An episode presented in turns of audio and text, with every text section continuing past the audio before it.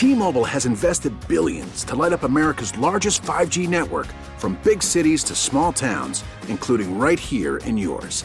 And great coverage is just the beginning. Right now, families and small businesses can save up to 20% versus AT&T and Verizon when they switch. Visit your local T-Mobile store today.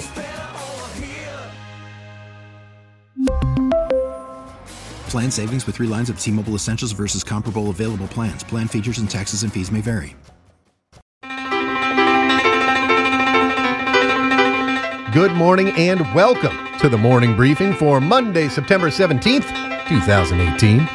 I'm your host, Eric Dehm. Jake Hughes is your producer, and coming up on today's show, we're going to speak to an Air Force veteran with a really fascinating background who's possibly going to have a fascinating future in Congress. Her name is Chrissy Houlahan, served in the Air Force, served with the company And One for all you sports and basketball fans out there. She also graduated from Stanford and MIT, uh, worked in the uh, the engineering science field for a while, and spent some time as a teacher. Yeah, she checks off a lot of the boxes and what people are looking for for a candidate, including veteran. As I said, she served in the United States Air Force. We're going to talk to her about what got her moving and deciding on going into politics and trying to get elected to office in Pennsylvania's 6th district, which is in the Philadelphia area. And then we're going to talk to Tom Porter, legislative director of IAVA. Of course, they are keeping an eye on all of the things that affect the post 9 11 era veterans, as well as all veterans. I mean, yeah, that's their main focus, that's who their membership is, but it's not all that they are doing. So, a good Monday show helping you start off your week the right way. And I'll start off my week by asking Jake Hughes how he's doing. Jake, how are you? You were you were out on Friday because you were a little under the weather. Yes, I was, and I pretty much am feeling much better after sleeping for about 24 hours straight. So There you go. that'll always do it. And right now, I'm doing fantastic. Eric, how are you? I'm all right. Uh, my cold seems to be now fully gone. I did cough once when I woke up this morning. was like, oh goodness gracious. Thankfully, this show now is uh, recorded live to tape and then airs about a half hour or so after it's recorded. So I'm able to edit out the coughs that happen in studio, but it's still a pain and something that you'd rather not do. Uh, this weekend was spent uh, doing Halloween decorations outside of our house. Yes, I know it's only mid September, but my wife is really into Halloween. So we have spent, uh, again, even more money on new decorations to go with the old decorations that we have and already people stopping to take a look at the front of our house and she created things uh, that that we we went and picked up a pallet next to a dumpster to bring home to use in the decorations uh, a busy weekend for that stuff and then also we already have one pet our beautiful dog walker big hound collie mix you've met walker he's a sweetheart and he's kind of a, a doofus but Yeah. we love him Bit dopey. yeah, also a great guard dog. Let me tell you, I came home from work one night uh, when I was working in Manhattan about an hour late than normal. So he was used to me getting home at about 3 a.m. I got home at 4 a.m. from working the overnight shift at 1010 WINS. And as I stopped to get a glass of water in the kitchen at our old house, I heard a growl coming from the darkness that made me just about have an accident inside of my pants. kind of glanced over, saw the reflection of his eyes, and said, "Walker, buddy, it's me." He was like, "Oh, okay." And then he came over and did that. But he is, uh, a big dog, and any big dog can be intimidating. And trust me, if he doesn't think that you're supposed to be in our house. mm, Stand by. You're, you're going to have a problem there. But uh, we uh, are adding some new pets in the coming days. Oh, really? We bought a fish tank this week. Oh, This weekend. the lazy man's pet. Yeah, so we thought that uh, you know my son really loves the water. I'm a diver. My wife is a diver. We love the ocean and fish and waterways. We thought, yeah, you know what? After after we went to the Halloween uh, decoration store, there's a pet store right next door. So we went in there. We bought a tank. You got to wait like 48 hours after you you know put the filter in and the water conditioner. So uh, sometime probably tomorrow after I pick him up from school, we're gonna go pick up some fishies and put them in the tank Aw. and he's looking forward to feeding them and was already he designed what's in the tank. It's got spongebob squarepants' house the little uh, pineapple the pineapple under the sea. You know who lives in a pineapple under the sea.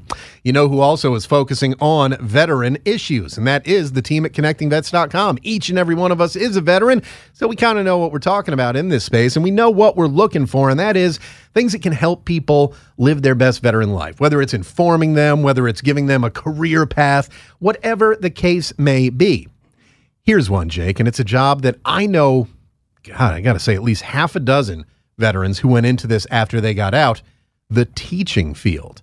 Is that Oh. something you would ever consider? Honestly, yeah, I have considered that. I could I could see myself as like a like a middle school science teacher. Oh, there you go. I've got the body shape now to be an elementary school gym teacher. You remember how your gym teachers?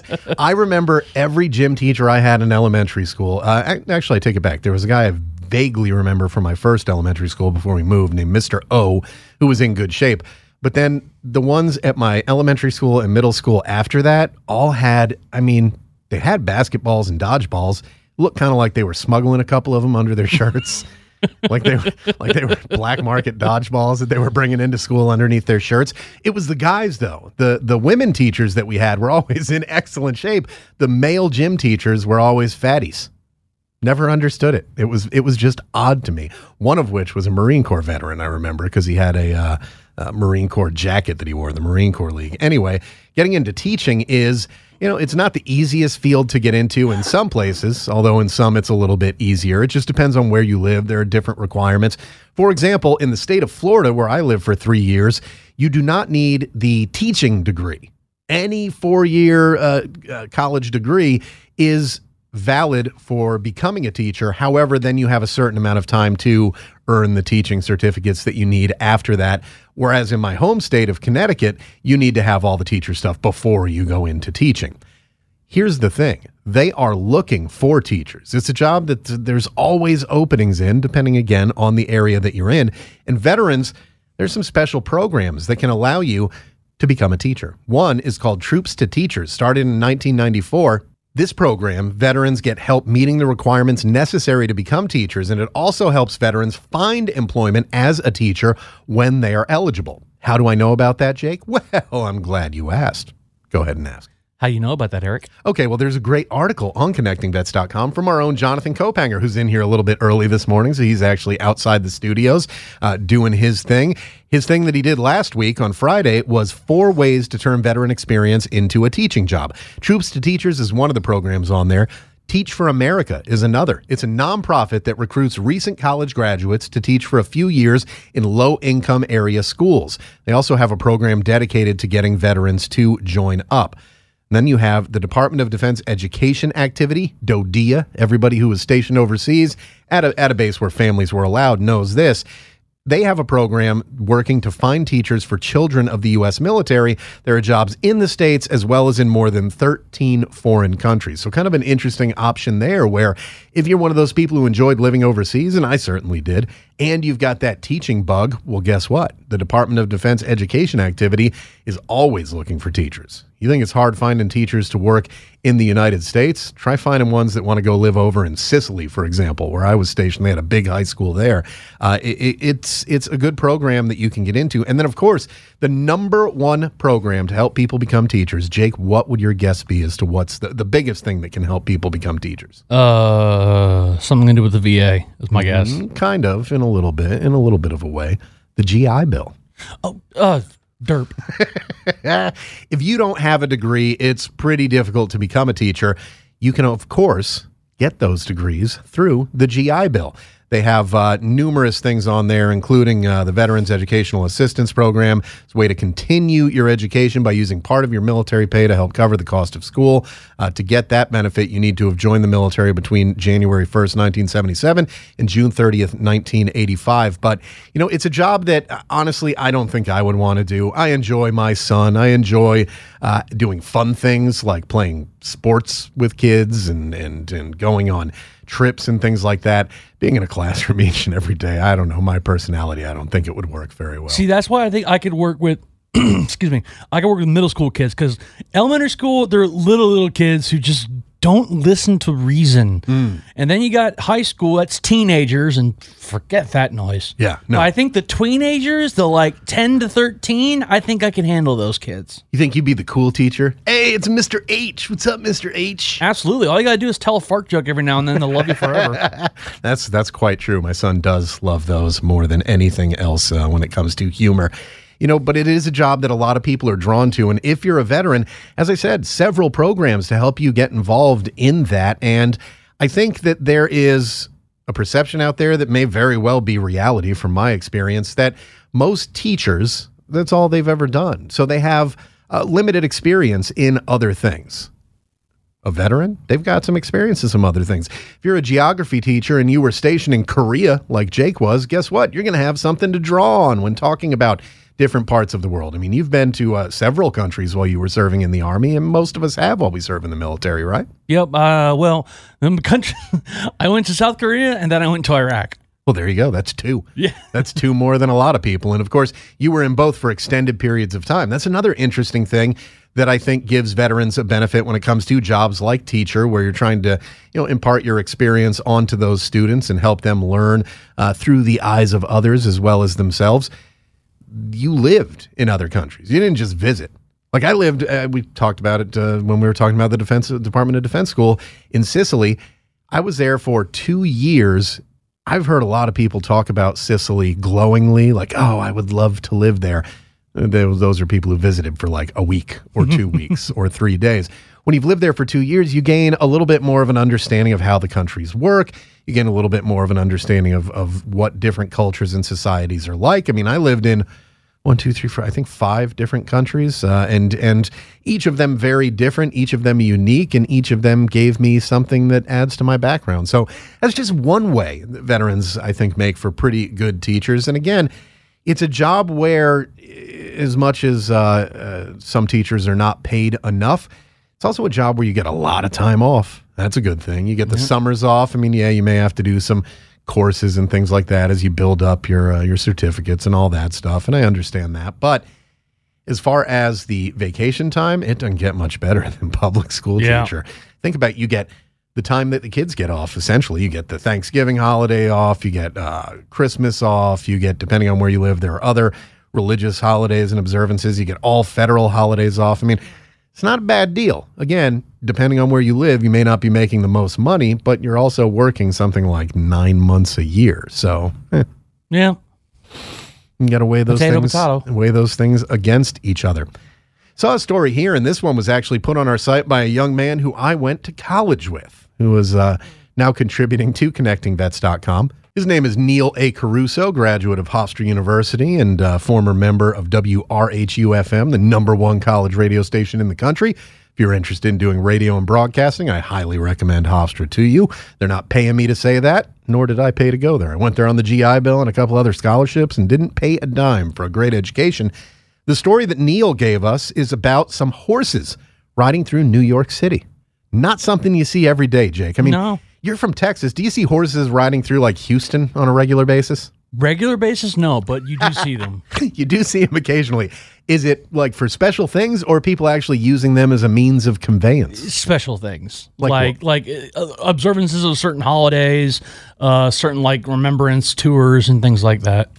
This is a bunch of people riding with Braveheart's Trail to Zero, which is riding to prevent, or sorry, end veteran suicide. So, a really interesting uh, visual when you see it. I mean, you see horses with people on them, of course, at firehouses in Manhattan, going down the streets in New York City. I mean, there are just uh, it, it's it's amazing to see. It's not something that you see in New York at all. The only horses you'll see in New York are around Central Park, and there's a big controversy about that. The horse-drawn carriages. Seeing these horses ride down the street, I'll tell you what, it's going to draw attention to the issue, and that's what we're looking for when it comes to veteran suicide. We want more people aware of it. We want people uh, who reach some dark times in their lives to know, hey, it gets better. It gets better. Each and every person that we've talked to on this show who has uh, attempted to commit suicide is now very grateful that they were unsuccessful in their attempt because of all the great things that have gone on in their life afterwards. Not perfect, of course. You're going to have ups and downs, but just because you're at the, the biggest down point of your life, uh, it doesn't that that means there's probably no place to go but up. Thankfully, there are people working out there to bring attention to this issue and to let people know that, many of whom have been down that road themselves, who have uh, considered or even attempted suicide. There's a lot of great stuff going on to bring awareness to this issue and try to stop it. And this is just one up in New York. Again, Braveheart's Trail to Zero, the ride to end veteran suicide really, really a beautiful thing. And uh, not just beautiful because you get to see these amazing horses riding through uh, the largest metropolitan area. I mean, it's not, I, when I say that, the largest metropolitan area, it's a huge city. As far as within the small confines of New York City proper, a ton of people there, not too many horses. But in this case, they were a bunch of them out there and doing great things. Of course, Jake, this weekend we saw Hurricane Florence having uh, a significant effect. I believe the death toll last I saw is now up to 13 from Hurricane Florence, uh, mostly in North Carolina. Uh, you've had massive flooding and a lot of problems going on there. Close to a million people still without power, uh, and it's not over yet. They're saying that a lot of the la- uh, rivers and streams there are going to crest today and reach historic highs, which is going to lead to more flooding. I mean, unless you're living under a rock, you you can see uh, the visuals of it. You can see roads washed out. You can see houses destroyed. You can see businesses that may never open again. Really, a dark time whenever you look at one of these natural disasters. Yeah. There's very little good that comes out of it the good things that do come out of it, the amazing work that people are doing. Of course, Team Rubicon is down there. We're going to talk to them later on this week and uh, get kind of a recap on everything that they've been able to do while they're also probably still going to be doing it down there. Here's another little bright spot. Corporal Nicholas D. Gregorio and his wife Danielle evacu- evacuated from Camp Lejeune on Tuesday afternoon. When they go back to Camp Lejeune, they're going to be bringing two more people along with them. They will be a family of four after the evacuated couple went into labor just hours after reaching their evacuation destination of Jacksonville, Florida. Actually, St. Augustine is where their hometown is, but they went up to uh, Naval Hospital Jacksonville there and gave birth to twins. So, got out of the way of the storm, brought in their family, and one of these interesting things that happens every once in a while, and this guy, it's one of my military connections. It just keeps coming back and back to me. Jacob Sipple is his name, the photographer who took the picture of the twins that you may have seen on CBS and CNN and all over the place. This picture of the new family there. Jacob Sipple and I worked together on the USS Frank Cable in Guam. Oh, wow. And you know how we write articles on connectingvets.com each and every day because we're connecting vets every day, right? Right.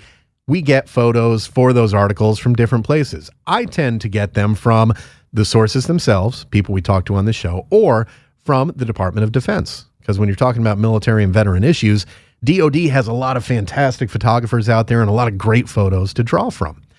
I don't think I've used anyone's photos more than once, like any photographer. I've not recognized a name, any not any names. I've used one photo from like let's say uh, Jake Hughes Jr. Your uh, your replacement in the army there. Yeah. Who took a photo. I've used one photo from from all the photographers that I've used, with one exception this guy, Jacob Sipple, who's working down at, uh, he's in Jacksonville. So I believe he works for the hospital uh, as a civilian now.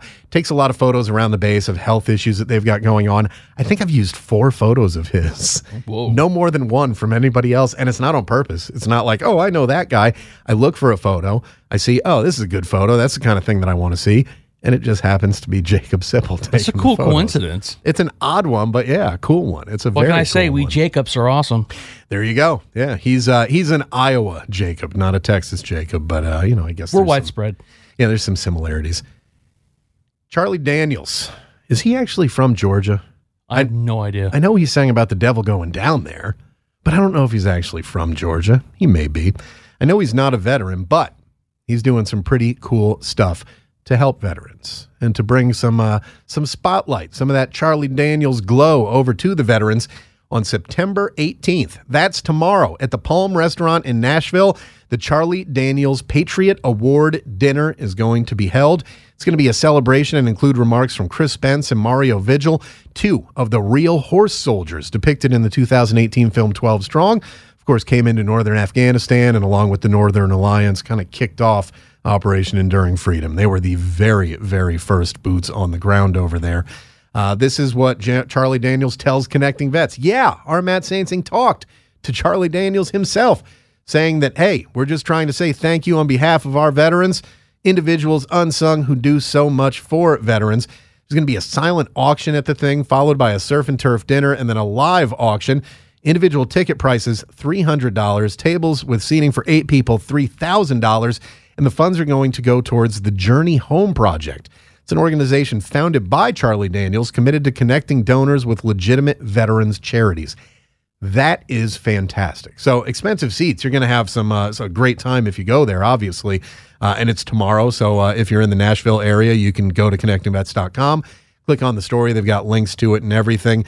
Um, this is important. There are a lot of charities out there who should have quotation marks around them, who are actually just taking in money on behalf of veterans, and it's not going to veterans. It's kind of uh, a way to find uh, money.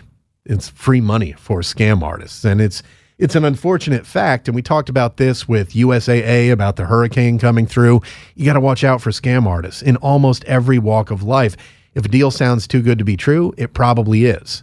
Now, this dinner with Charlie Daniels and friends, that sounds pretty good. I don't know about too good to be true, but it sounds pretty amazing. Still, if he were an unscrupulous individual, he could be ripping people off. He's not, clearly. Not only is he not, this foundation that he started, the Journey Home Project, actually works to vet those veterans charities and make sure that donations are going to people that are actually going to use it to help veterans and not just use it to build their brand, which gets more money in. And there's been a lot of issues with that, you know, Jake? Yeah, there's, there's websites like I think it's called Charity Tracker or something like that. Charity Navigator. I think it Charity is. Navigator, yeah, where you can check on the, you know, see how much of every dollar is going towards the cause of whatever it is you're donating to. So it's good that there's people out there kind of keeping an eye on this kind of stuff. Yeah, and the the issue is even with Charity Navigator, there are some smaller local charities that will pop up and haven't yet been checked by them, and they may be great or they may not. They may be people that are just trying to get your money and using something like, I, you know, when you see a tip like a, a donation jar at a gas station, and it's like, hey, we're trying to help fight leukemia, and then there's no other information on there. It's just a picture of a sick kid, and you're like, well, is this legit or is this someone who just posted pasted a, a picture onto a plastic jug and is looking to get some free cash? You don't know. When you have organizations like the Journey Home Project and Charity Navigator, when they do f- uh, find out about charities, they check them out. It's it's important and it's fantastic work that they're doing. This also, we found out, is not the first charity night supporting veterans for Daniels. In fact, earlier this summer, he teamed up with Middle Tennessee State University for the Veteran Impact Celebration, and they raised $177,000 for Middle Tennessee State University's Veterans and Family Center, which is named after Charlie Daniels and his wife Hazel, because, of course, he gave a lot of money to help get that thing founded. The other quote in the story we've got these guys and gals have gone through so much at Middle Tennessee State. We have job pla- placement, and we try to create a state of the art place where veterans can go to address their needs. That's something I was just talking earlier about Hofstra, where I went. Um, nothing really like that for us there. There wasn't a veteran center, not a huge veteran population on the campus either. There were a handful of us. I knew like five or six other people, and I'm sure there were more who I didn't know. It's a pretty big school the fact that some of these places do have an amazing facility like that available to veterans, I can imagine how beneficial that would be. I mean, like even if there were one at, Hofstra, I was a commuter student, so I would drive. Sometimes I'd have a morning class. I'd get there, my class was at like 9:30, and then I'd have an afternoon class. So my class is over at 11, 11:30 or whatever, and then I have 4 hours to spend on campus. Now, I was a member of the radio station, so I basically go in there and do some work or work on the computers or play around with recording stuff. I had options, but I didn't have something like this Charlie Daniels uh, and uh, Hazel Daniels Veteran Center that they have at Middle Tennessee State University. I, I like to see that, and I like to see celebrities using their celebrity for good use, not using it to try and make more money for themselves, but using it to make money for others. Charlie Daniels still got those devil went down to Georgia royalty checks coming in. Oh, yeah. He's, I'm, I imagine, I don't know, I'm not his accountant, but I imagine he's made quite a bit of money over the years. Clearly, with that center being named after he and his wife, they've spent some of that money to help veterans. And that's something that uh, is really great to see. And also great to see from someone like Mr. Daniels, who's not a veteran himself, just cares about us. It warms the cockles of your heart to know that there are people out there who care about us, even if uh, you know they don't know us personally, or even if they don't have uh, that that same tie that we have to some other veterans. You know. Yeah. Yeah, it's just nice. You know what else is nice? The morning briefing on Entercom Radio's ConnectingVets.com. By the way, follow us on social media. We are at Connecting Vets on Facebook, Twitter, Instagram, and YouTube. Still to come on today's show, coming up next, Chrissy Houlahan. She's an Air Force vet with a fascinating background Stanford graduate, MIT graduate, former school teacher, former executive for And One, the basketball apparel company, and of course, the And One mixtapes and all that stuff. She's now running for office in Pennsylvania's 6th District. There's a congressional seat there, pretty much up for grabs, and it's looking pretty good for her on the outskirts of Philadelphia. Sat down with her and talked to her last week. We're going to play that interview for you today. It's coming up in just a little bit. And of course, Tom Porter, legislative director for IAVA, will be joining us to talk about the latest and greatest that that organization is focusing on. It's the morning briefing here on Entercom Radio's ConnectingVets.com. We'll be back with Chrissy Houlahan right after this. We're CBS Radio's ConnectingVets.com. Connecting vets every day. Online and all over social media Facebook, YouTube, Instagram, and Twitter at Connecting Vets.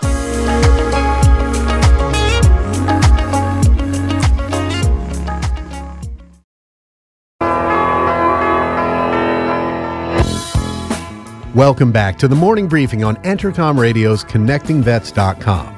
Connecting Vets every day is our slogan, and it's what we're doing. And I'll tell you why we're doing it. Each and every member of the Connecting Vets team knows what it's like to have worn the uniform.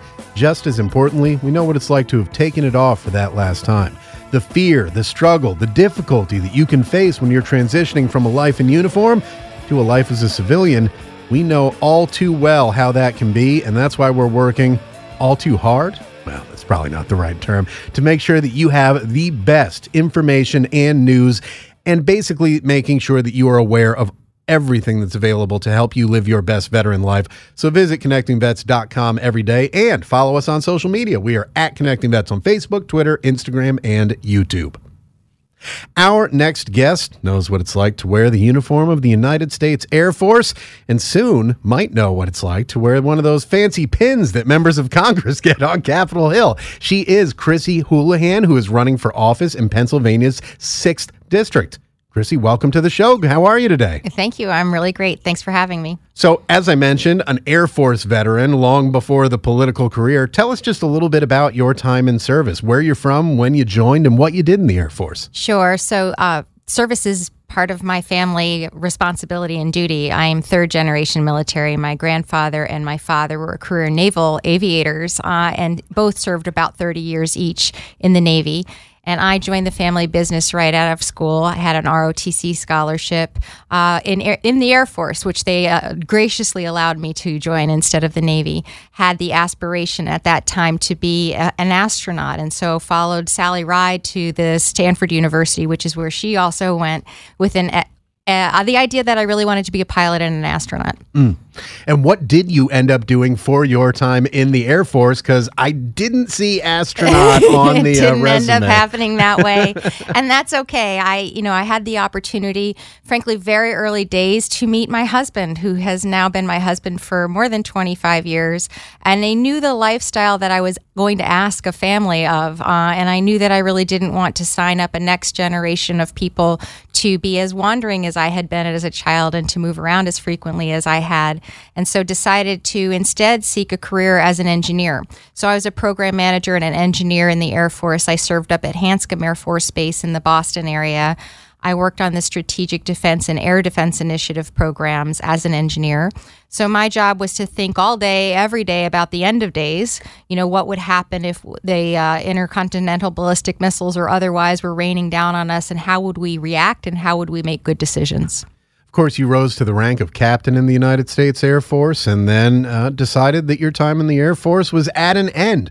What do you recall about that period of time in your life when you took off those Air Force blues for the last time? Was that a, a difficult time for you? You know, it was a difficult time in the sense that it was a, a a difficult time for our nation and trying to understand what the threat was. I served in the late 80s and early 90s, and so I was serving right when the Berlin Wall was falling, right when we were trying to establish what our threat was at that point in time. And so there was a reduction in force, and I had actually had my first child, uh, was planning on having a second child.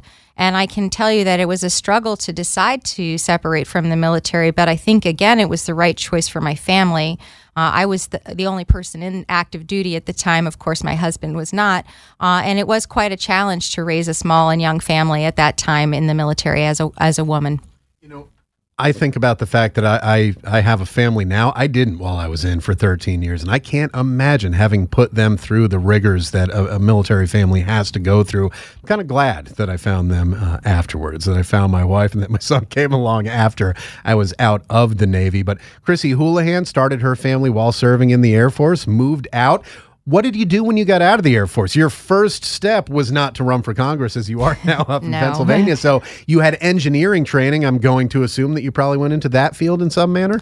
So I've had a really eclectic career after separating, and what I did immediately after the military was I went back to graduate school, also in hmm. engineering, up in the Boston area at MIT. And I was also fortunate then because there was a combined program with the defense aerospace industry and the military, all the services in the military, that was something called the Lean Aircraft Initiative. And basically, what that was was an initiative to try and understand what the Japanese had done successfully in manufacturing cars in the auto industry and figure out how to apply that to the airframe manufacturing industry in the American defense con- uh, area. Wow, that's way over my head, as are most things at the Massachusetts Institute of Technology, I think. But obviously, you worked on that and uh, and eventually uh, moving on into the political sphere. But between that, I mean, w- was it mostly uh, kind of looking at those sorts of things for you and staying in that military one, or is it more eclectic? As you No, and that and that's when my career really took a hard right turn. I had the chance to join some friends of mine from college who had started, of all things, a T-shirt company, oh, wow. a basketball apparel t- and and footwear company. It eventually became,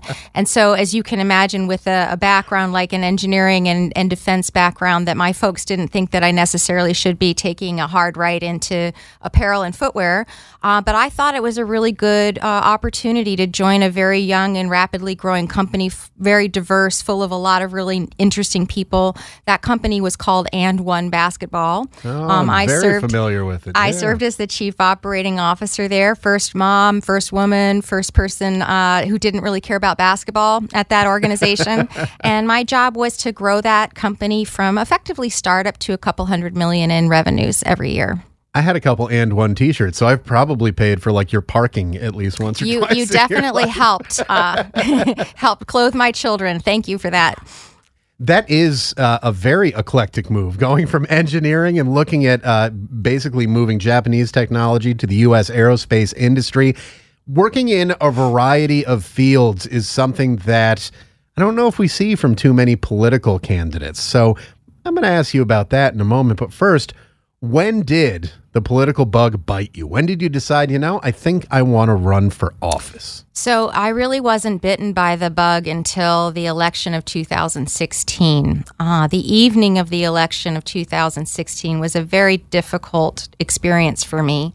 Uh, as I mentioned, I am third generation military, and I was raised in a household and in a family that was very much raised to respect the democracy, uh, to respect the will of the people, and to salute smartly and carry on, regardless of who your commander in chief is. Um, and for the very first time in my 51 years of being on the planet, I very much worried about the democracy and I worried about the freedoms that I and my father and my grandfather and my extended family I have four active duty cousins right now uh, had been working towards and for over our lifetimes. And so I sort of did a little bit of a, a self gut check in a way and kind of realized that I had a lot of the background and experience that I thought was relevant and important for leadership to have in government. And that uh, even though I hadn't had any experience in running for any sort of political office before, nor did I have any interest in doing it before, that this was the time to kind of come off the sidelines and raise your hand and answer the call in a very different way for the very first time. And because I have a background in defense and and uh, and uh, national security and a background in business, and we haven't talked about it, but I also have a background in education as well. I really thought that those were the skills that we should ask for from our leaders, uh, specifically from Washington. And so it was at that point that I stepped forward to try and answer this particular call. I think whether someone agrees or disagrees with someone politically, they can look at their resume and see, oh yeah, no, they check off all the boxes, and it it certainly seems that you do. Here's a question that I don't know that I've asked to any of the other candidates that we've had on the show. How does one go about starting the act of running for Congress? Did they come looking for you? Did you go looking for them? How did it actually begin? So some some candidates, I believe, are you know formally recruited to run for office because they fill various buckets and check various boxes. I think uh, in my particular case, I recruited myself in the same way that I recruited myself to join the military. Um, and the way that I did that was several. I first and foremost went to my local. I'm a Democrat. My local Chester County is where I'm from. Democratic Party. Uh, attended a training session there to try and understand what it meant to run for office. I didn't actually realize this until I attended that, but there are hundreds and thousands of elected officials and offices in the state of Pennsylvania, which is where I'm from. And so it wasn't just raising your hand to run for Congress, and there weren't just six people in the room. There were hundreds of people who attended that training session at that time. Uh, the other thing that I did was I reached out to a couple of organizations that align with my, you know, sensibilities. One of them is an organization called the New Dems, which is down here in Washington D.C. And the New Dems are a group of moderate Democrats who are pro-business, pro-national security, and also pro-people. So I talked to them about my ideas. Um, and finally, I, I reached out to an organization called Emily's List, which helps to get women elected to Congress specifically. And all of those organizations, na- national, statewide, and local were helpful in, in helping me understand how to do this. You are now just a couple months away from the election. You've gone through uh, the majority of this process. Is it something that you would recommend to other veterans out there, whether they're Republicans, Democrats, if they're thinking, you know, I think I might be able to make a difference running for office, either on the national level like you or the statewide level, the local level, whatever the case may be? What would you say to someone who's thinking, eh, maybe I'd consider that? If they're on the fence, which which way should they go? I would very much encourage other veterans and frankly other women as well to uh, serve in this in this way. I think it's really really important, and I think that we are a voice that needs to be at the table. I think that it's hard to be a veteran or a woman or a scientist, an engineer, uh, ed- educator. All of those things are hard for uh, you to crack through, you know, to break through a process that really elevates mostly uh, lawyers, to be honest. Yeah. Um, but it is something that I would say we should all try and aspire to do because our issues are the issues of our nation and we really need to be taking care of each other. I think that veterans singularly understand what it means to serve, and this is service, regardless of your party, regardless of your policies, and you're serving country above all. We're speaking with Chrissy Houlahan, who is running for Congress in Philadelphia. Sorry, in Philadelphia's in Pennsylvania's sixth district. Philadelphia's district. That's a whole different thing. It's in the Philadelphia area, though. As you said, Chester County. I'm from the Northeast. I'm familiar with the area. Are there other veterans in your local area that you've been able to meet up with who are also running for office on that local or, or national or statewide level? I've had the remarkable experience of meeting a few dozen veterans who are running in the in the national arena, um, been unified uh, in our efforts together to make a difference in this way. Um, some of them are in our general region. Max Rose is running up in New York. Mikey Sherrill running in the New Jersey area uh, have the opportunity to meet a variety of people all across our, our country, frankly. And that is one of the things that motivates me to keep going. This is not my natural habitat. I didn't anticipate that I was going to grow up to be a congressional candidate, uh, but I really do find a lot of hope in the in the people on both sides of the aisle who are running, who are veterans. That's my next question for you, actually. And that is that we have quite a few who are running for office. We have quite a few who are in office percentage of those serving in Congress. It's higher than the population in general. It's still at almost the lowest levels that it's ever been, certainly since World War II, when just about everybody in Congress had some military background. Do you think that the military background that you share with someone like uh, a conservative that we were talking about off air, Dan Crenshaw, is running down in Texas? Do you think that that, that shared military experience that you have and that respect between the two of you for that, do you think that that could lead to finding some sort of middle ground on some of these more difficult issues that we deal with? Yeah, absolutely. And when I was serving active duty, there was never a conversation about party affiliation when we were working together to get mm. things done. A lot of the veterans that I'm working with uh, now in this in this particular effort uh, have similar stories where they effectively say, you know, nobody ever told me that this is this flight's only for Democrats or that organization's only for Republicans. We need to work together. We need to make sure that we're elevating the country over everything else. And I think that I really do believe that that's one of the uh, things, strengths that veterans bring to the table when they're working together. Is they're enormously capable team builders and pragmatists.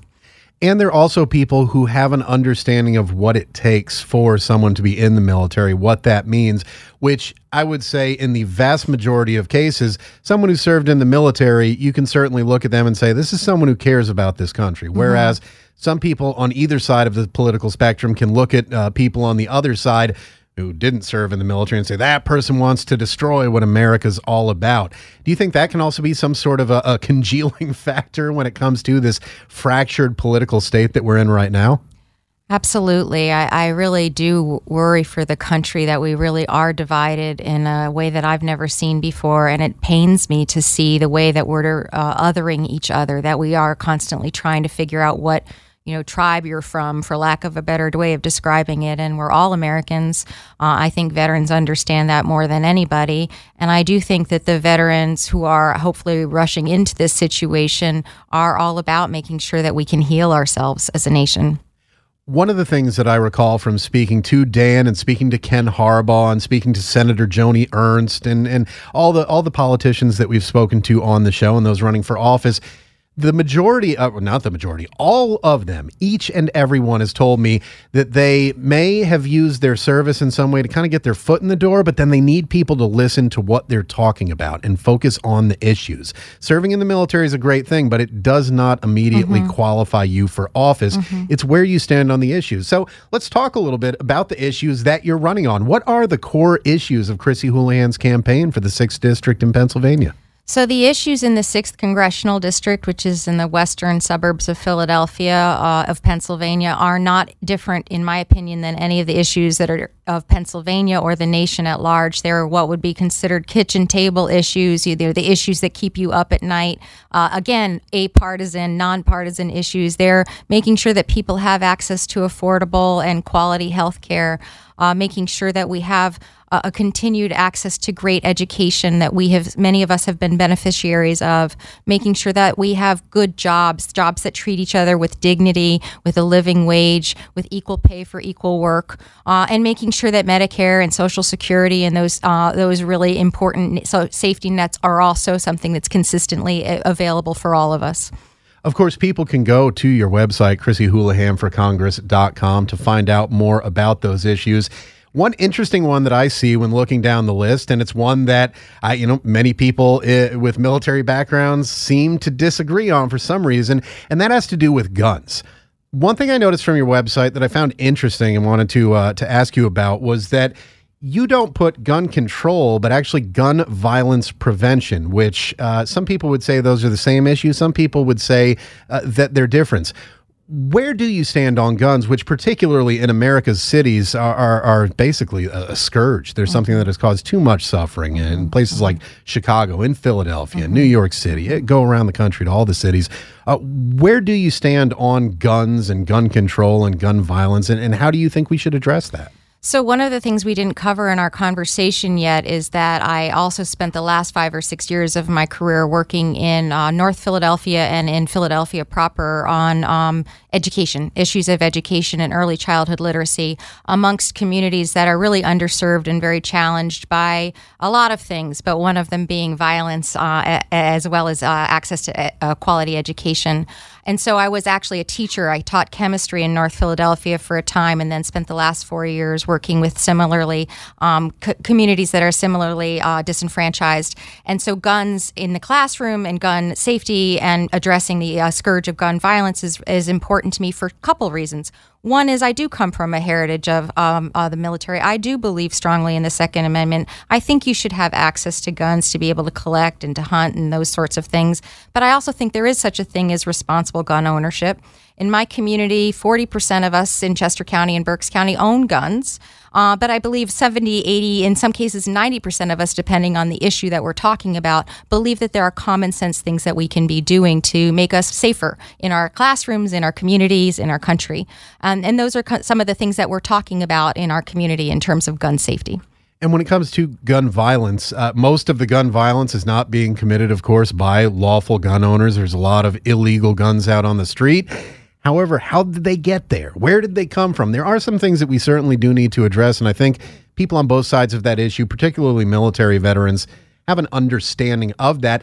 But it is a difficult conversation. But do you think that that is one that the the combined uh, military background of all these veterans running for Congress and those who serve having the knowledge that you do and having that place to come from uh, not ignorance because there are some politicians out there wouldn't know the first thing about a gun if you asked them, you know, what what is an assault weapon, an assault rifle? What is the difference between those terms? They wouldn't know. Do you think that this is one that the veterans really should take a, a, a lead in addressing? I can talk certainly only for myself. It is something I feel a responsibility to lean into because of my experience, my personal background and experience, both in a classroom and also, you know, in service. I think that I have a responsibility to talk about this issue. Yeah, it's certainly a big one. And there are a lot of big issues, and those are the priorities that Chrissy Houlahan has as she runs for Congress growing the economy, immigration reform, money in politics. When you are out on the campaign trail and people come up to you and veterans come up to you, those who agree with you, those who disagree with you, what's been the response from the veteran community to your campaign? I think it's been remarkably receptive. I mean, I, I think fundamentally where I come from in Pennsylvania, the suburbs of Philadelphia are what I try to describe to other communities as a purple people. You know, we sort of have party affiliations, but they're relatively speaking loose and and we sort of sit left of center or right of center. And we also are very private about kind of where we stand politically. And so the conversations are, are really fascinating conversations, uh, in some cases where people wouldn't necessarily expect from a, a woman who, who is, uh, you know, in her 50s and uh, uh, uh, presents herself in this way that you would have been a vet- veteran. Those are actually also interesting conversations that I've served. It is, and there is no there's no standard mold for a veteran. I mean, there are uh, the the super secret squirrel special operators out there. There are the pilots. There are the mechanics, and and we don't all we're not a monolith. We don't all come from the same thing. We didn't do the same thing. We don't think the same way, look the same way. Do you find ever that there are people who assume because you're a veteran and a politician now that you're going to think some some particular way, or they might be surprised by your position on things? Well, I think I allow people to think differently sometimes who may have a certain position on something and maybe uh, feel as though maybe they're entrenched in some way in that position that whenever they have the opportunity to speak to me as a as a veteran or as a business owner and operator uh, who has a career that they may not expect of a person who's running in my position, uh, that they have a, the ability to have a more open conversation and maybe question uh, question some of the things that they're talking about. So it's a good co- open conversations are important. It's also going to seem, at least based on your background, that there are not going to be too many conversations that you won't be able to at least have some sort of uh, thing to draw from in your background when it comes to. Jeez, more I talk, the worse it gets. Of course, working as an engineer, working as an educator, being in the military. Do you think we need more people of that kind of diverse background in politics and fewer of the lawyers and career politicians, people who, you know, senator is what they wanted to be from when they were in the first grade? Yeah, it was actually one of the bigger motivators when I was thinking about running was the realization, a couple of realizations. One is Pennsylvania is the largest state in the country that has no women in Congress. 18 congressmen, two senators, both men. Uh, we're the largest one in the country that has no women, and we need the diver- that diversity at the table. But also the realization that similar to what you just were saying, of those 18, I think only one has a, has some sort of service, only one has some sort of a business background, only one has some sort of an education background. And again, back to the conversation of what motivated me to run, those are the pillars of our economy, and those are the pillars of the responsibility of the government to make sure that we're helping each other, elevating each other. And so, yes, I believe all of that diversity needs to be at the table. Let's talk about the race and how you're expecting it to go. You're just a couple months away. Are you already starting to look at property in Washington, D.C.? I mean, how do you think things are going to go? Is the fight anywhere near over with two months less for, for somebody who's never run for office? I don't know. Is everything done at this point, or are you still out there pounding the pavement? I am absolutely uh, nose down, head down, you know, making sure that I finish what I've started. Uh, in addition to all of the things that I've done in my life, I'm also pathologically competitive, and I want to make sure that I, I finish this opportunity. I've been running now for Congress to be able to serve in this new way for almost 18 months. Uh, I have two more months to go, and I need to finish it strong. I, I'm confident. I'm hopeful that I'll have the opportunity to serve in this in this new way. Uh, but I take nothing for granted. One of the bigger reasons I'm running is because of an expectation of what would have happened two years ago, uh, and so I want to make sure that I take none of this for granted, and none of the people that I hope to serve for granted either if people are interested in finding out more about your campaign or with honor i know that you've uh, you've had some dealings with them who are basically trying to get veterans into congress regardless of party affiliation. Where can people go to find out more about chrissy houlahan and find out more about your fellow veterans that are running for office this year Sure, there's a couple of great places. There's obviously, for me specifically, my website, ChrissyHoulahanForCongress.com. You mentioned With Honor, which is a terrific and bipartisan organization. There are a number of other organizations that have been enormously helpful to me. VoteVets.org is another place where you can access a list of veterans who are running for Congress in our community and in our country. And lastly, Serve America, which is an organization that doesn't just feature and highlight uh, veterans, but also people of service. So CIA, FBI, City Year, Peace Corps, Teach for America, which I was also part of. That kind of service matters too. Chrissy Houlahan, Chrissy Houlahan, candidate for Congress, Pennsylvania's 6th District, western suburbs of Philadelphia. Best of luck to you in two months when you're up for that election. And if you make it down to D.C., we hope you come and visit us in the studio again. I plan on it. Thank you. Helping military veterans stay connected. We make it easy. We're CBS Radio's ConnectingVets.com. Connecting vets every day. Online and all over social media Facebook, YouTube, Instagram, and Twitter at Connecting Vets.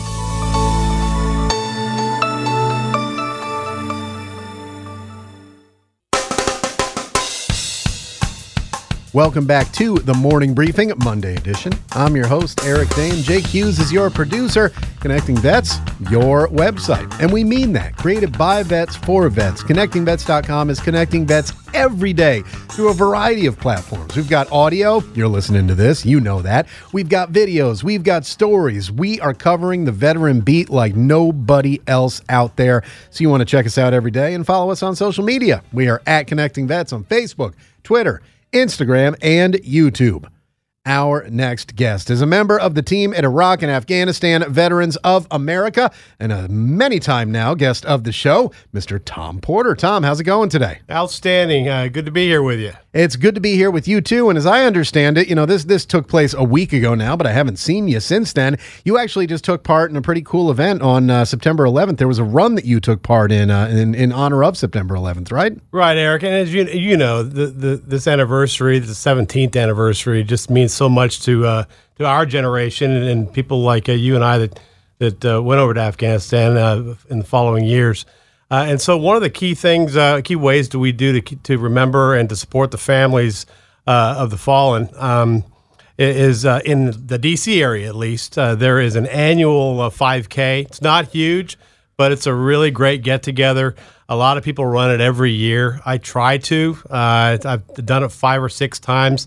Did it with my young daughter this time, just to be able to see everybody come out running in memory of people that were lost that day uh, and to be able to tell stories, share stories, and to support a worthy cause. So great, great night for a run. There were a lot of great events taking place on the day to make sure that people remember because believe it or not, there are some people who've kind of forgotten what that was all about. They've forgotten uh, a lot of the things. They've certainly forgotten how to care about each other, it seems, out there a lot. And now we have people who are old enough to enlist in the United States military. You can enlist at 17 who were not alive when it happened. I mean, it's something that is now 17 years is it's a good long time. It's not too far in the past, but this is a point where you know we're going to need to make sure that the the ensuing generations uh, remember what happened there and remember that attack on uh, on everything that we hold dear. And of course, along with those great events like the the run that you took part in, there was also the uh, uh running to remember 240 mile relay from the Pentagon up to the towers. A lot going on, and there's also some legislation regarding September 11th, particularly a memorial and I guess there's some news on that. Oh, absolutely. Yeah, there's a uh, a piece of legislation that we've been supporting uh, last Congress and this Congress. Unfortunately, didn't pass last time. But uh, if you or, uh, or any of your listeners have been to the National September 11th Memorial in New York City. Uh, you know, it's just a phenomenal accomplishment. And they do an amazing job of telling the story of what happened on that day at, at, at all the the uh, the sites. Um, really, really well done. Took my daughters there. Um, nothing like that experience to tell the story. Uh, so this act it uh, it provides grants uh, to that and the other sites of for operations and security. As you can imagine, uh, with a site like that in Manhattan, it's it's about the the most visited museum in the entire nation. Yeah. Big security concerns there. Lots of people there all the time. It takes a lot to secure that ground, and so this legislation is really needed to help them continue to tell that that valuable and important story into the future. Yeah, and I mean we've seen recent attacks. We had one in New York City uh, that was in a park in New York City where a guy essentially took a van and drove off the road and, and killed Yep. a bunch of people. I imagine if something like that happened with the crowds of thousands that are down at the memorial. I and mean, it's it's huge. It's wide open, uh, and lots of people, and it's just a very very sensitive subject and area. And uh, Congressman MacArthur um, uh, from uh, New Jersey, uh, he's introduced the bill. It recently was passed by the House just a few days ago. Uh, it's HR six two eight seven, and Senator Booker uh, has the has the Senate companion, and that's S 3167. House has passed it unanimously. Uh, we need the Senate to pick this bill up, pass it so that we can better enable the museum to keep telling this story uh, into the future. And that is something that I think a lot of people will be able to get behind. There's another thing that uh, I've heard some people are behind, some people aren't, and that is uh, the appropriations bill, basically the budget for the VA now starting to come in. We've heard some good things and some bad things. One, it's more money than the VA's ever had, and considering that over the last year or so, it seems they've been running out of money fairly regularly to cover a lot of their programs. There are also some problems with it as far as covering everything that's in the Mission Act. That's not happening on this uh, this budget for the VA. What can you tell me about what IAVA is looking at and how they're taking this uh, VA budget? Well, what's happening is a little unusual because Congress uh, usually does not is not able to make its uh, deadline to pass funding by the end of the fiscal year. Uh, uh, so, for at least the VA and, and some of the other agencies, they uh, Congress just passed it and sent it to the president uh, just recently. Uh, he's expected to sign it. Uh, it is record spending for the VA almost $209 billion. That's a $12 billion increase over last year. That's significant. Uh, it's it's got uh, for our priorities for burn pits. We've talked about a lot on this show. It's got a, a, a five extra million dollars uh, to convert the research that's already been done into developing clinical treatments for those exposed to burn pits and airborne toxins. Um, it uh, got additional $5 million to create a burn pit center of excellence to really focus on this issue. Uh, so these are important. Uh, women veterans, it, it's got extra money more than last year to retrofit facilities and uh, the, the, and decrease barriers to care. Um, also, funding for, for female prosthetic research. It's got money for suicide prevention, an extra $16 million over last year uh, that goes for suicide prevention outreach. Also, improvements to the Veterans Crisis Line. So, yeah, lots of great stuff in the bill. I know you mentioned uh, um, Mission Act. Uh, didn't see all the funding that we'd like, but we understand there's enough funding for the next year. But we, we really need VA to, to make sure that they let Congress know that when they need more money to go ask for it and not uh, not try to take it from other programs. Well, good luck with that because we've talked to other groups that are working on some other things like the Blue Water Navy issue with the VFW, who the VA has essentially said, well, it's going to cost more money and take more work, so we don't want to do it. It's looking like Congress is going to get that through, but uh, VA is still complaining about it. I mean, it's it, it's certainly no government organization is perfect. I don't know if there is any organization out there that's perfect, but you know, I, eh, there are a lot of issues going on right now. There are good things, there are bad things. Some of them are over at the VA taking place are great, some are not so great. You mentioned a couple of things in there that fall on the big six list of priorities for IAVA this year. To run down those list of six, sustain the campaign to combat suicide among troops and veterans, sustain the campaign to recognize and improve services for women veterans, defend veteran and military education benefits, defend and reform government support for today's veterans, initiate support for injuries from burn pits and other toxic exposure, and initiate empowerment of veterans who want to utilize cannabis. we're going to talk about a few of those right now. Let's talk about that last one first, because this past, uh, you know, past 10 days or so, we've seen some changes where the House of Representatives decide to take some wording out of a bill that would have allowed VA doctors to prescribe medical marijuana where it's already legal. Uh, that seems to go against uh, number six on the IAVA Big Six list there, Tom. It, it does, Eric. And thanks for uh, the, the, that uh, that list of our priorities. You're really batting a thousand on this thing. So it's written down in front of me, not too hard. so uh, there was language in in this same VA funding bill uh, that would have allowed uh, uh, VA docs uh, to discuss and make recommendations on medicinal cannabis use to veterans if th- that veteran is in a state where it's legal. Right. Um, that that's perfectly fine with us, and it's something they should be doing more of. Uh, however, um, it it was stripped out of the final bill. Uh, I'm just we don't know exactly who it was, but you know it's, it's I'm sure it's somebody that doesn't like cannabis use. Uh, but uh, you know, lots of veterans are are making the case, uh, and there are perfect many perfect examples of where veterans are being treated well with medicinal cannabis.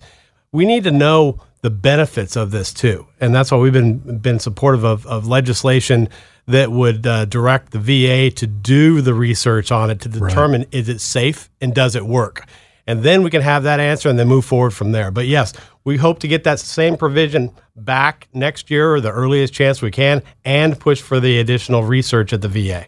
And this is something that, again, this is not the VA's fault. The VA was on board with, hey, if you give us the ability to do this, we'll do this. Uh, I've heard from some physicians at the VA off the record who have essentially said, you know, this is something we'd like to be able to look into. We're just kind of hamstrung as it stands right now. This was our politicians, and this is something that people can address directly with their politicians, can't they? Yep, and I'll, i want to add. There's also been one other development on this same issue. The sponsors of the Senate uh, of that of the House and Senate bills, uh, House Veterans Committee Chairman Roe and Ranking Member Walz and Senator Tester, and and then also Senator Sullivan, uh, who sponsored the bill. They wrote a, a, pretty strong letter to the VA just a few days ago, uh, asking them to do this exact same thing that the legislation does. Has them to start uh, rigorous research in to see if it's safe and does it work. So that's another effort that uh, we can congratulate them for them, uh, th- thank them for their efforts on this on our behalf. It does seem like the people who are against this are, are fighting a losing battle. I mean, as you said, it's legal in 31 states. That is three fifths of the United States. That's some pretty easy math when you got 50 states. It's just over three fifths of the United States where it's legal. I don't understand the logic behind making it illegal just for veterans to be able to get it through the Department of Veterans Affairs. That seems counterintuitive to me. It also seems like something that's going to change eventually. And this tactic of delay, delay, delay, uh, all you're doing is wasting time. I mean, at least that's how it seems to me. Uh, you, are right, and the tide is is turning on this fast. Public opinion is changing rapidly. Uh, 62% of IAVA members support medicinal use of cannabis for veterans. Yeah. Uh, that's big. Uh, and and the more people I talk to on the Hill, especially um, a lot of the the offices that would be that you would think, well, they're slam dunk against any kind of uh, any movement on this. Where I've been heard heard encouraging words of support. So I'm really really surprised at how this is changing minds in just a short period of time.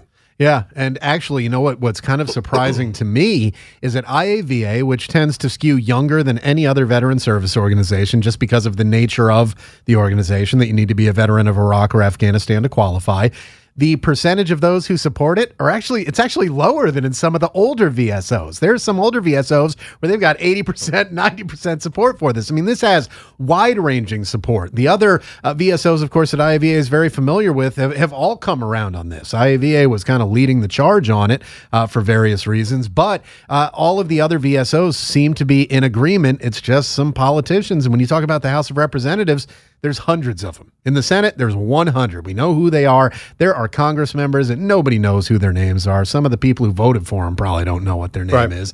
And they have a lot of differing opinions. And you know, if they have enough pull, they can get something pulled out of legislation. And the best way to fix that is to speak to your representative, your state representative, and make sure that they know how you feel about that. Right. And there's an easy way to do that. If you if you are shy about calling up the, your member of Congress, you can just Google IAVA take action and and you can send your members of Congress a letter. It takes a minute Yeah. to your two senators and your one House member, and they get a letter directly from you on on this and, and a number of other of our top priorities. Yeah, but my my advice is don't be shy. You're their boss. They work for you. You're right. Imagine if your boss didn't want to come in. If you if you weren't doing your job right and your boss just didn't say anything about it, you're you're never going to start doing your job right. Right, and you're right on that, and and that's why we uh, we have a professional uh, development program for our members called Storm the Hill. Uh, we every quarter we bring members from all over the country. We train them on how to uh, assert themselves, learn the policy, and make the hard asks to their members of Congress. And we go to the Hill. Uh, and we get some tremendous leadership skills built amongst our membership base using this program. We're doing our next one the first week of October. It's coming up. Follow us on all our social media channels to see how we how we fare. Yeah, and that's uh, at IAVA for the most part. Yeah, I mean, on that's Twitter. where people Yep, want to go. yep, and, then on, uh, Facebook as well, Instagram. So- Facebook, I think you guys actually have a different one where it's like at IAVA.org or something like that is the actual uh, the Facebook one. But still, if you just look up IAVA, there are going to be a few different chapters and things that come up. You want to look for the national one, the big one. It's got the most followers. Click on that one and you'll be able to find all about everything that's going on there. Number three on the list of the big six is defending veteran and military education benefits. Uh, this is something where we've seen some movement lately on some improvements to the GI Bill. We've also seen some questionable things as far as uh, them looking to limit the ability to transfer your benefits to your children or your spouse or whomever after you get out. I, I know that the IAVA is doing a lot to, to take aim at this issue. And in fact, you've got a petition regarding the BI, GI Bill that's out there right now. What can you tell us about that petition? Yeah, this, this petition is in response to the Department of Defense's decision a few weeks back uh, to limit the uh, the ability for a service member to transfer their unused portion of their GI Bill benefits to their uh, to their uh, dependents as they can now. Uh, so you have to do it now before the 16th year of your career.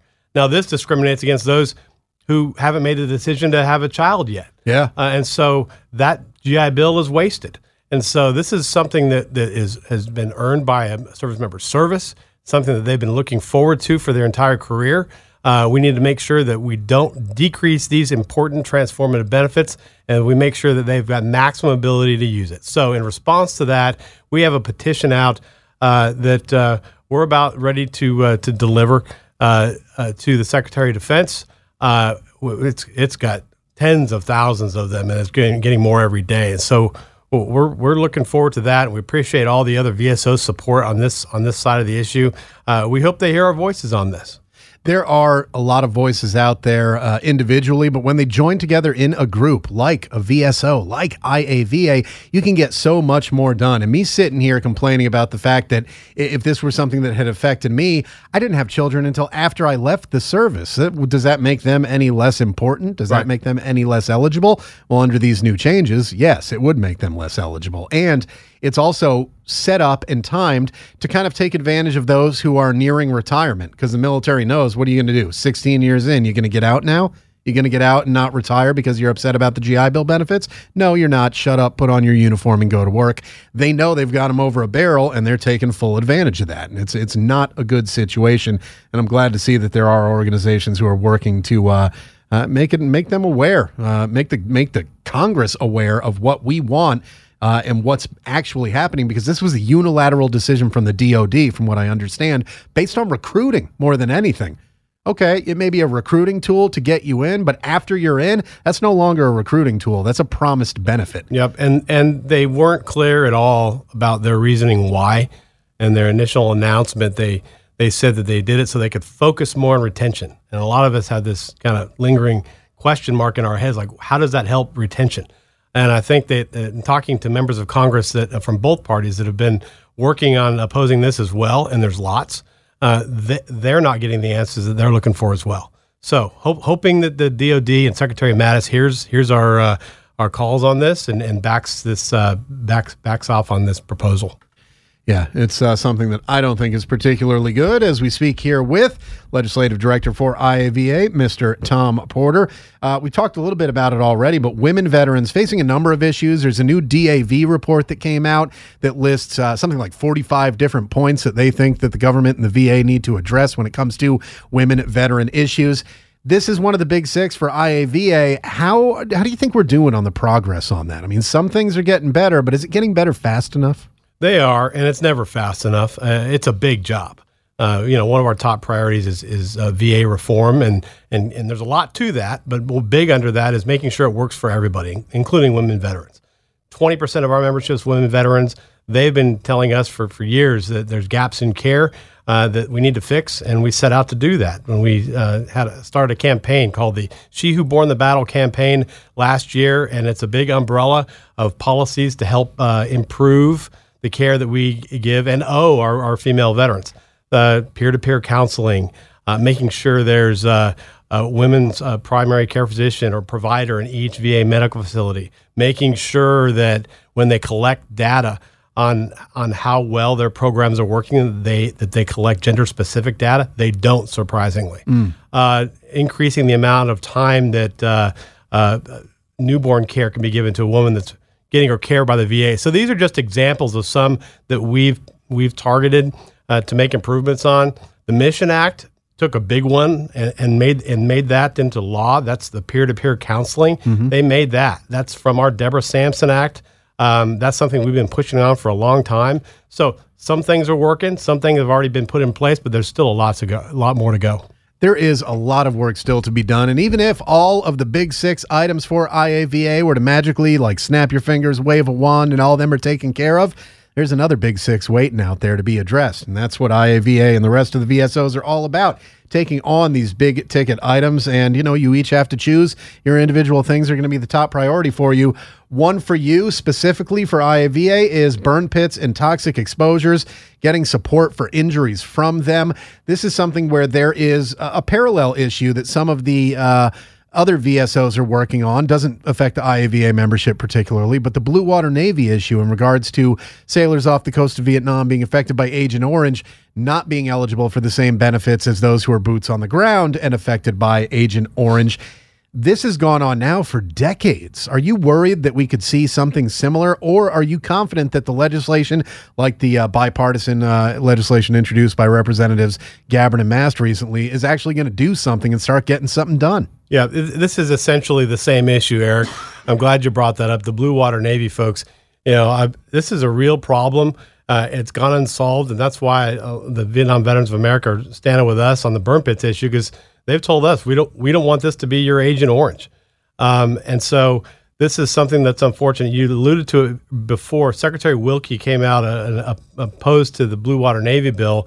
Um, that that that doesn't send a great message to us because number one, we want the Blue Water Navy guys taken care of, but two, it seems to me that by that same reasoning that they, he wouldn't support uh, making the link uh, for the burn pits uh, to get to get our generation. It's a logical trained. conclusion. I mean, if using logic, which doesn't always uh, isn't always the best thing to do when talking about the VA, using logic and looking at you know example A, you'd ex- assume example B is going to be treated the same way. Yeah, because I think they said that, that they could not make a hundred percent connection. Uh, well, you know, it's it's it's almost impossible to make a hundred percent connection because so many of these exposures are different and yeah. the reactions are different. You just look at all the uh, 9/11 first responders diseases and cancers that they're coming out with. Same things happening with us. Uh, and it's it's whether or not it was the airborne feces in Kabul or the burn pits in, in, in Iraq and and uh, in Kandahar, the poo pond in Kandahar. Uh, so many different things that, that can get in your system and react. You react differently a lot of the times. So we're, we're not going to get 100% connection. We need to start start doing the science and, and treating veterans now. I think we can look at what's happening to those Vietnam veterans now and use it as a warning to us from the Iraq and Afghanistan areas eras. Because one of the reasons that the uh, VA is fighting saying, well, we can't prove it because we can't get water samples because it was 60 years ago. Yeah, we know that it was that long ago. And if you'd done your job right the first time, we probably would have had a little bit more ability to look at those things, but we didn't. So here we are. That's why they need to be held accountable now. Want to talk to you last as we finish up here, Tom, about one of the most important things that's affecting the veteran community. It is number one on the IAVA's Big Six, and this being Suicide Prevention Awareness Month. Sustaining the campaign to, campaign to combat suicide among troops and veterans is number one on your list. What is IAVA doing directly? I know you guys have some great programs that are working to help people who are struggling. I'm really glad you brought that up, Eric. Um, and just for you listening, have a pen ready at the end, uh, and I'll give out the uh, the contact uh, phone number and email. Uh, we have a really uh, beautiful program called the Rapid Response Referral Program. It's a it's a master's level caseworkers uh, that, that IAVA maintains in house. Uh, we help any veteran for free. You don't have to be an IAVA member. Uh, if if you get a hold of us and you're, you're in need of assistance, whether it be mental health uh, uh, challenges or or, or problems with homelessness, or you can't make your rent, all of these things can lead to to mental health challenges. Um, and so I would encourage you to call our, our RIP team.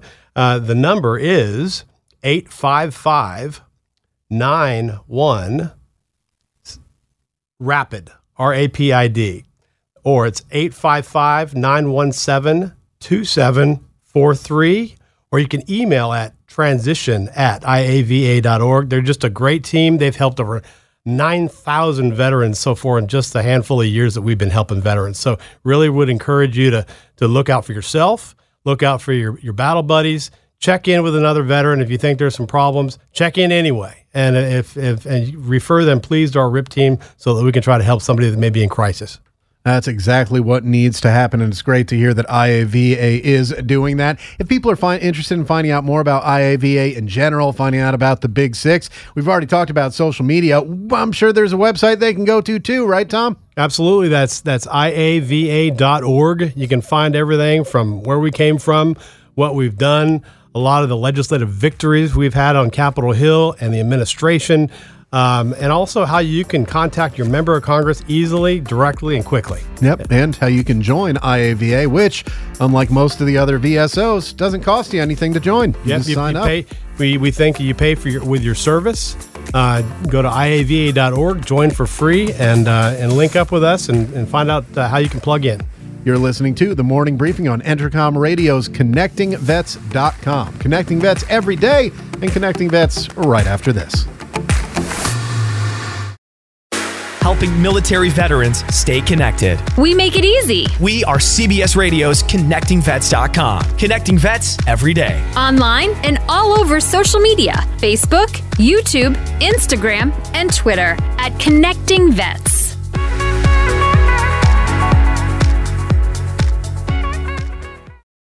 We really need new phones. T-Mobile will cover the cost of four amazing new iPhone 15s, and each line is only $25 a month. New iPhone 15s? Only at T-Mobile get four iPhone 15s on us and four lines for 25 bucks per line per month with eligible trade-in when you switch.